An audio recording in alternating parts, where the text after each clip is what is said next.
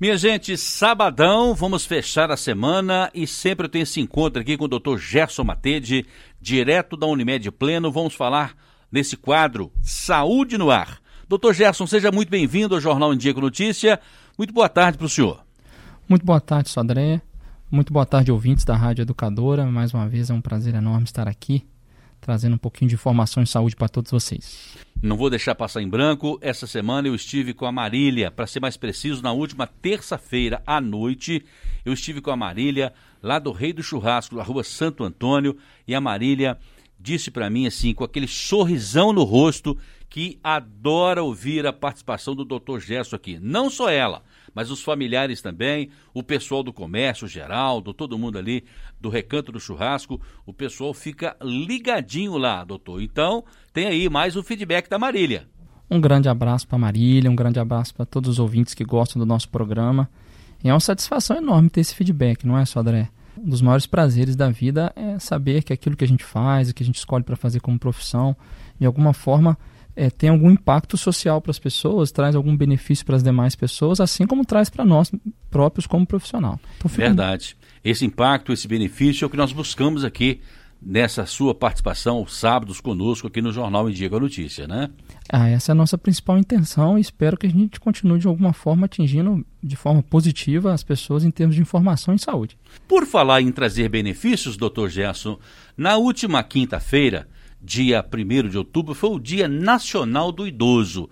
Como que o Brasil, como que os brasileiros, como que nós estamos tratando os nossos idosos, nossos anciãos? Pois bem, isso, André. É, a gente escolheu esse tema, a saúde do idoso, né? É, exatamente por causa desse dia 1 de outubro.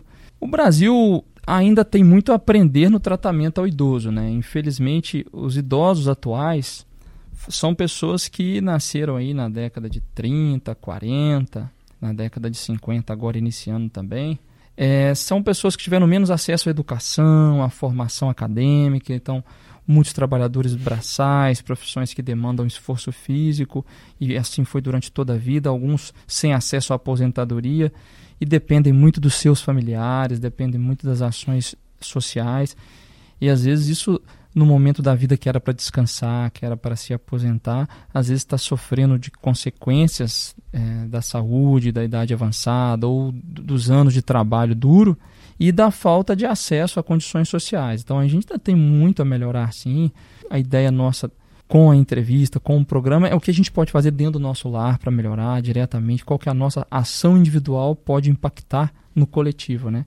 Então é sempre buscar tratar melhor os idosos, dar voz a eles deve ser uma dúvida da cabeça de muita gente, então nós estamos aqui justamente para tirar essas dúvidas. Qual é a idade que uma pessoa é considerada idosa aqui no Brasil, doutor Gerson? Então, Sodré, a OMS define é, o idoso acima dos 60 anos em países em desenvolvimento, em países ainda subdesenvolvidos. O Brasil é considerado um país em desenvolvimento, a gente poderia considerar 60 anos.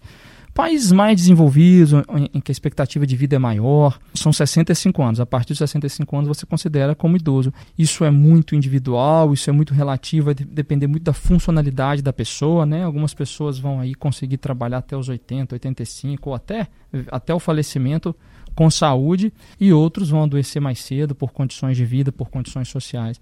Então tem essa diferenciação. No Brasil a gente consideraria 60 anos, a gente sabe que o nosso país é continental, então varia muito de local para local, locais mais desenvolvidos do país, com melhor condição social, com melhor condição de emprego, de trabalho, e as pessoas com mais acesso à educação tendem a ser acima dos 65 porque a funcionalidade vai começar a reduzir nessa fase, mas isso também é muito individual. Como no último dia 1 de outubro foi o Dia Nacional do Idoso, o idoso tem algo a comemorar? Sodré, tem. Quanto mais a gente vive, mais a gente deve comemorar, né? São anos de vida, são é, mais momentos com a família.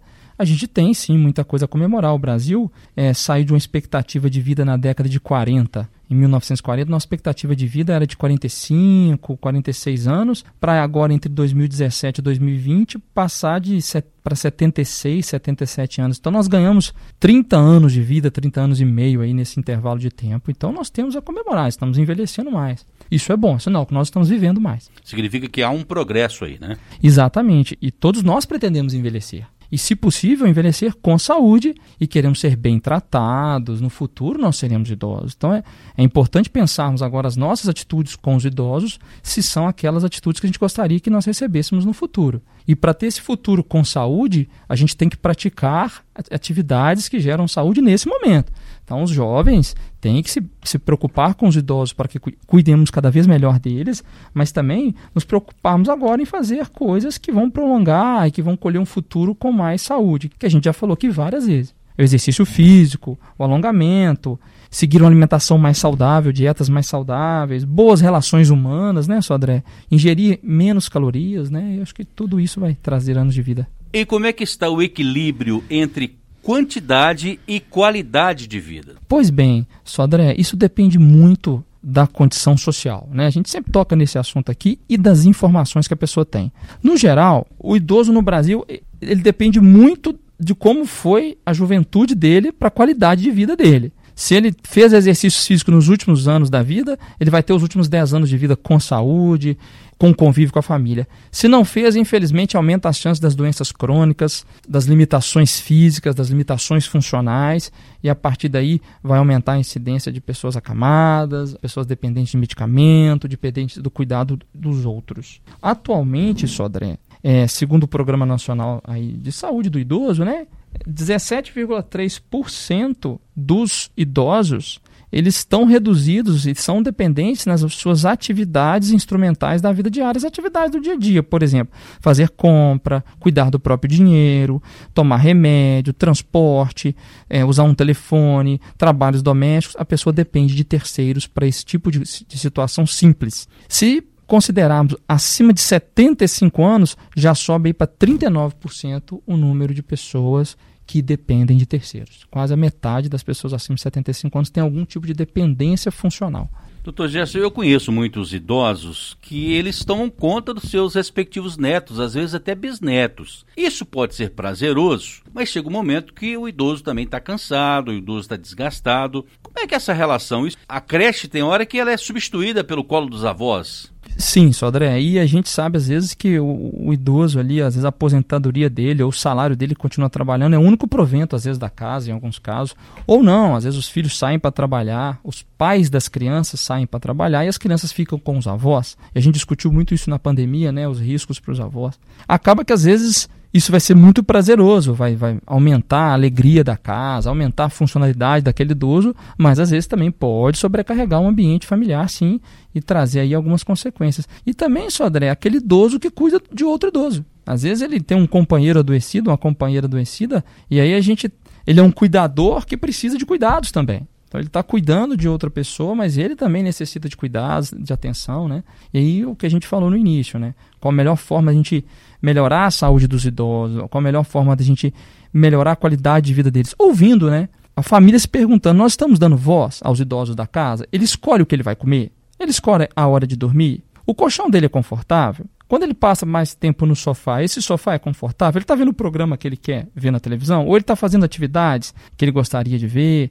É, encontrando com amigos, com as pessoas queridas. A gente sabe que na pandemia tem essa limitação, mas independente da pandemia, e a gente sabe que o sofrimento mental ele é muito mais incidente no decorrer do, da, da, senilidade, né? Então, por vários motivos. Um deles é por perda de entes queridos, por maior isolamento, por mudanças funcionais, aposentadoria, mudança na dinâmica familiar, o filho que saiu de casa, o ninho vazio, é o neto que está distante, né? O oposto do que a gente acabou de falar, que às vezes não é responsável pelo cuidado do neto e não tem contato com os netos e sente falta disso. Então isso gera mais depressão, mais ansiedade, além das doenças demenciais que são mais comuns no idoso pela perda funcional cerebral, pela atrofia natural que o nosso cérebro vai é, desenvolvendo no decorrer da vida, como o nosso corpo como um todo, né? Ele vai envelhecendo as células.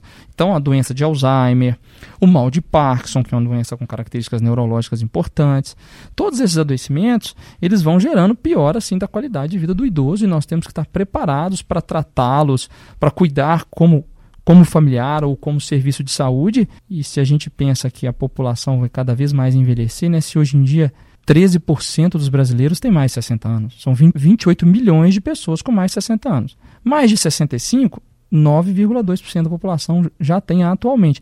E isso tende a crescer, né? Até 2060, nós teremos aí uma, uma inversão de 43% de idosos, assim, proporcional ao número de jovens, para 173%. Pode inverter a pirâmide aí da distribuição populacional, né? Isso, por isso que a gente discute a reforma da Previdência, entre outras coisas, nos últimos anos, né?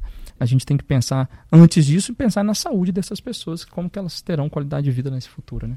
Direto da Unimed Pleno, Dr. Gerson Matede com Saúde no Ar. Eu falei no início aqui da manifestação carinhosa de um ouvinte. Quero dizer que o Dr. Gerson, ele está Quais os dias da semana, doutor, que o senhor está lá no sexto andar do Solar 13 de maio? Eu estou, Sodré, às terças-feiras e às sextas-feiras.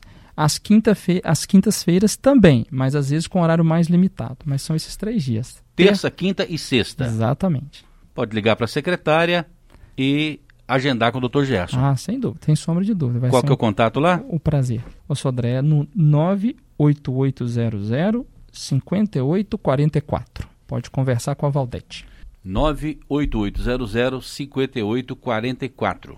É o telefone que você fala com a secretária e agenda uma consulta com o Dr. Gerson Matede lá no sexto andar do Solar 13 de maio, terça, quinta e sexta-feira. É só agendar. Dr. Gerson, em alguns papos aqui com a professora Maria do Carmo, também durante a semana, a gente costuma dizer que com a idade os cinco sentidos eles vão saindo prejudicados. Mas a gente costuma dizer também que a natureza procura compensar em algumas situações.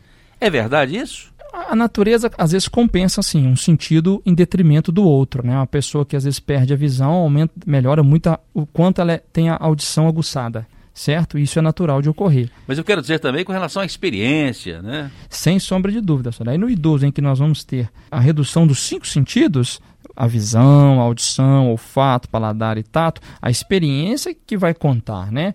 O raciocínio, a sabedoria, as experiências prévias que vivenciou vão facilitar, sim, para tentar de alguma forma contrapor essa, essa redução dos sentidos diminui reflexo, é preciso tomar muito cuidado para descer uma escada, para subir uma escada também, é preciso tomar muito cuidado porque é, aí começam a surgir aqueles acidentes domésticos, né, doutor? Exato, Sodré, que é uma das grandes causas, inclusive, de mortalidade do idoso ou de perda da função dele por uma fratura um fêmur e tal. E aí um idoso que tinha uma grande funcionalidade fica muito tempo parado, pode virar acamado depois de ter dificuldade de recuperar, pode influenciar no, no, próprio cognitivo, no raciocínio, pelo isolamento, por muito tempo dentro do quarto, perda de noção de rotina, de tempo, espaço. E está aí, infelizmente, entre as, as principais causas de perda de vida de idosos assim como, obviamente, as doenças cardiovasculares no decorrer da vida, o, o diabetes, a hipertensão como fatores de risco que devem ser muito bem controlados, a osteoartrose, né, que são as inflamações e desgaste crônico dos ossos, das articulações e que diminui a mobilidade física e aumentando também, inclusive, as quedas que nós estamos falando aqui. E quando isso ocorre, é preciso ter mais tolerância, mais paciência e mais amor com os pais, com os avós, com os mais velhos. Sem sombra de dúvida, né? Às vezes o, o idoso ele não entende um fato, ou ele demora a responder um fato, não é por falta de vontade, sim por uma audição reduzida, pelo raciocínio às vezes um pouco mais lento, né? Então a gente tem que ter paciência com isso. E o cuidado, a paciência no cuidado com a casa, retirar os tapetes, pensar em suportes e barras para o idoso poder se deslocar pela casa, para tomar um banho que o, o piso é molhado, né, dentro do chuveiro. Então são locais que a gente tem que ter um cuidado, um alerta maior, né?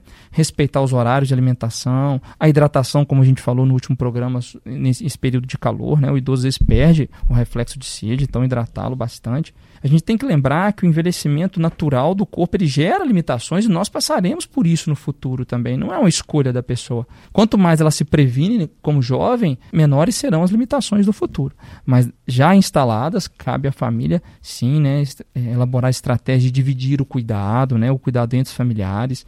Um outro ponto importante de falar como médico, Sodré, os idosos muitas vezes vão em vários médicos diferentes. E às vezes ninguém está coordenando esse cuidado, às vezes não tem ali um geriatra, um médico de família, ou o próprio cardiologista ou clínico que faz essa coordenação de cuidado.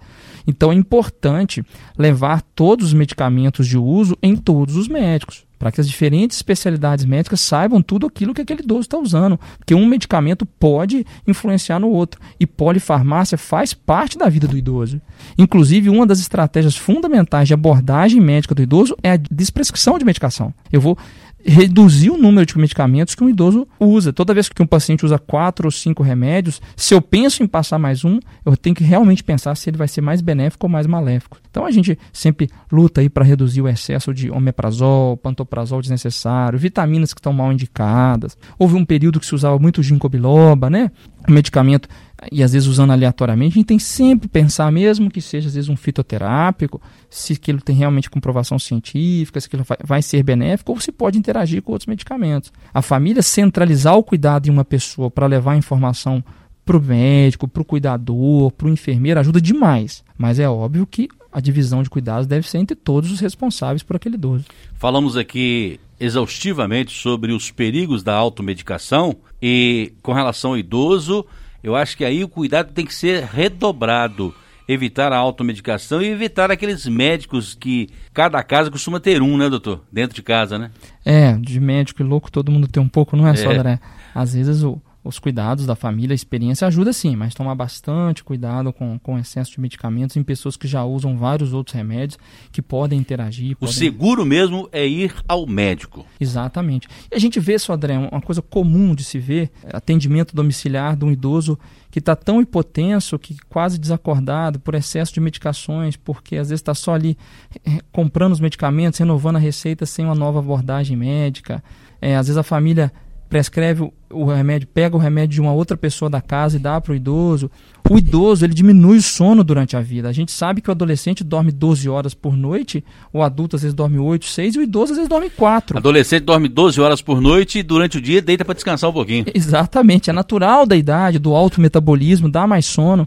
E o idoso é o oposto disso. Ele às vezes dorme 4 horas por noite e ele fica muito bem no decorrer do dia. Só que às vezes ele levanta de noite, a família fica com medo, às vezes ele chama alguém da casa e aí começa aquela ideia de que o idoso não está dormindo bem e tem que tomar um remedinho para dormir, aí vem a sedação que gera a queda no dia seguinte pela fraqueza, pela bambeza muscular, né? O Rivotril, que é um remédio tão famoso e tão usado, que às vezes dura 18 horas, 20 horas, 22 horas no corpo do idoso metabolizando, então ele toma às 8 horas da noite, ele vai passar o outro dia praticamente todo, até as 4 horas da tarde, 6 horas da tarde, sob efeito daquele remédio, que é sedativo, que tem efeito relaxante muscular pode gerar quedas e é gera. É preciso respeitar a natureza. Exatamente, exatamente. Respeitar o tempo de cada um, o sono de cada um. E por que se aquele sono já está sendo suficiente para aquela pessoa, por que sedá-la, por que aumentar isso, diminuir a funcionalidade dela? Não é muito bem-vindo, não. Médico de família, Dr. Gerson Matede, participando aqui do Jornal Indigo Notícia com o quadro Saúde no Ar. E eu reitero que você pode ter o serviço Dr. Gerson Matede no Solar 3 de Maio, no sexto andar às terças, quintas e sextas-feiras. Doutor Gerson, obrigado pela sua presença aqui conosco e até semana que vem. Eu que agradeço, Sodré, e deixo aí um abraço pra, para os ouvintes e para os idosos que estão nos ouvindo e para as famílias, reforçando mais uma vez sobre não deixar o idoso perder a sua voz ativa, não perder o seu prestígio, né? Isso jamais deveria ocorrer. Afinal, o idoso é a história viva, é sabedoria viva e nos ensina muito e nos abre portas, né? Com o seu conhecimento e a sua experiência. Um abraço a todos e bom final de semana.